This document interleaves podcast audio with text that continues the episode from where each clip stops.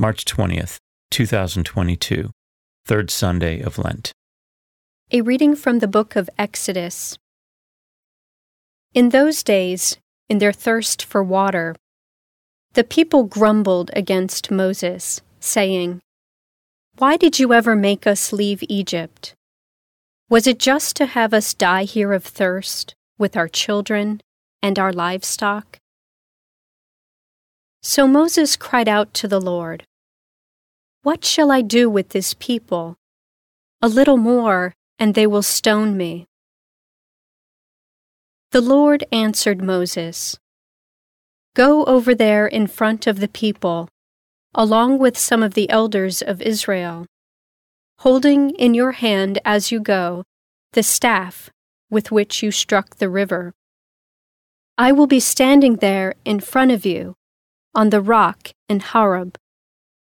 Strike the rock, and the water will flow from it for the people to drink.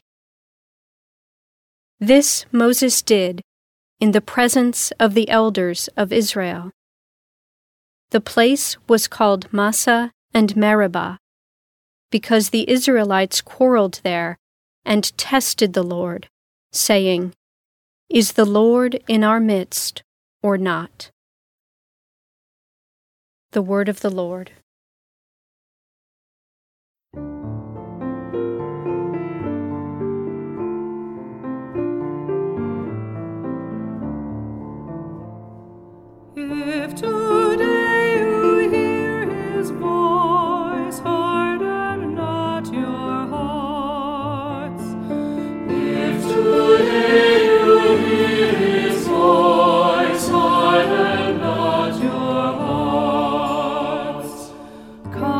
Sing joyfully to the Lord. Let us acclaim the rock of our salvation. Let us come into his presence with thanksgiving. Let us joyfully sing psalms to him. If today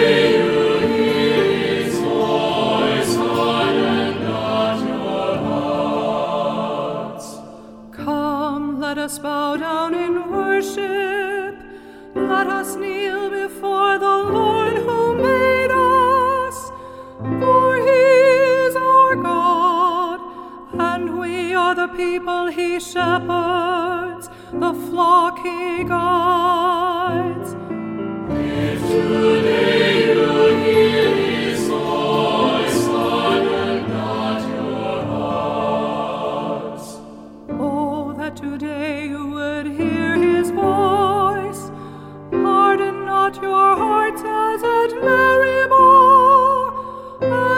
Day of in the desert, where your fathers tempted me. They tested me, though they had seen my works.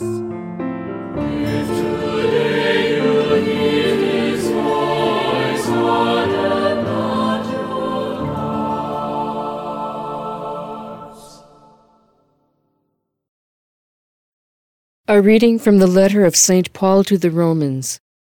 Brothers and sisters, since we have been justified by faith, we have peace with God through our Lord Jesus Christ, through whom we have gained access by faith to this grace in which we stand, and we boast in hope of the glory of God.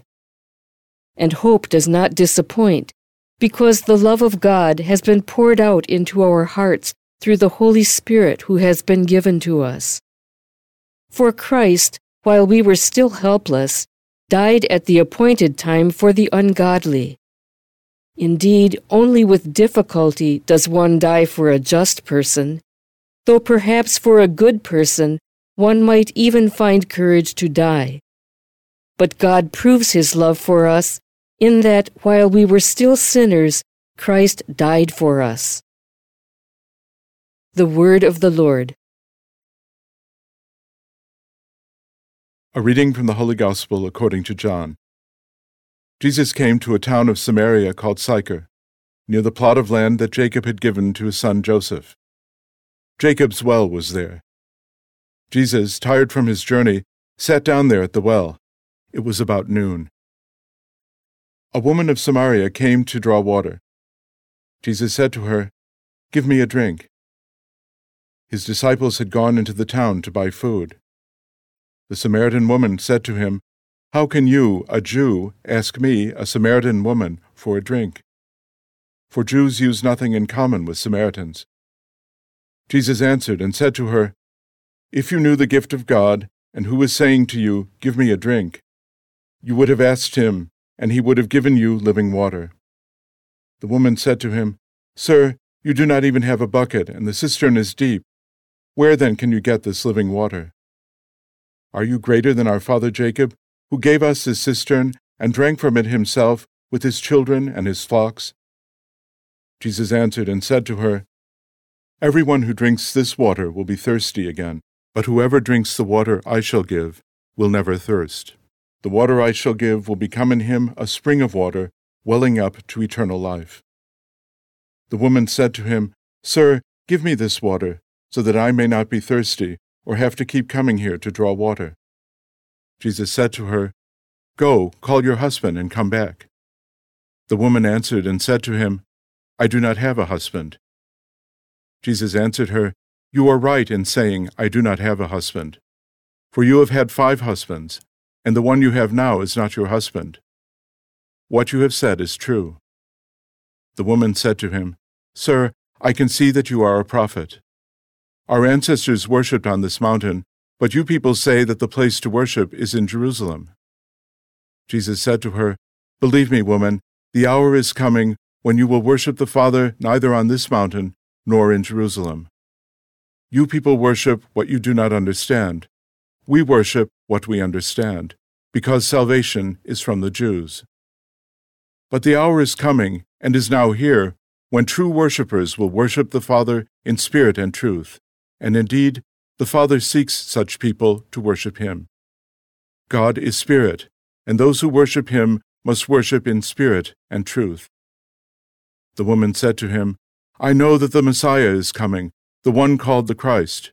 When he comes, he will tell us everything. Jesus said to her, I am he, the one speaking with you.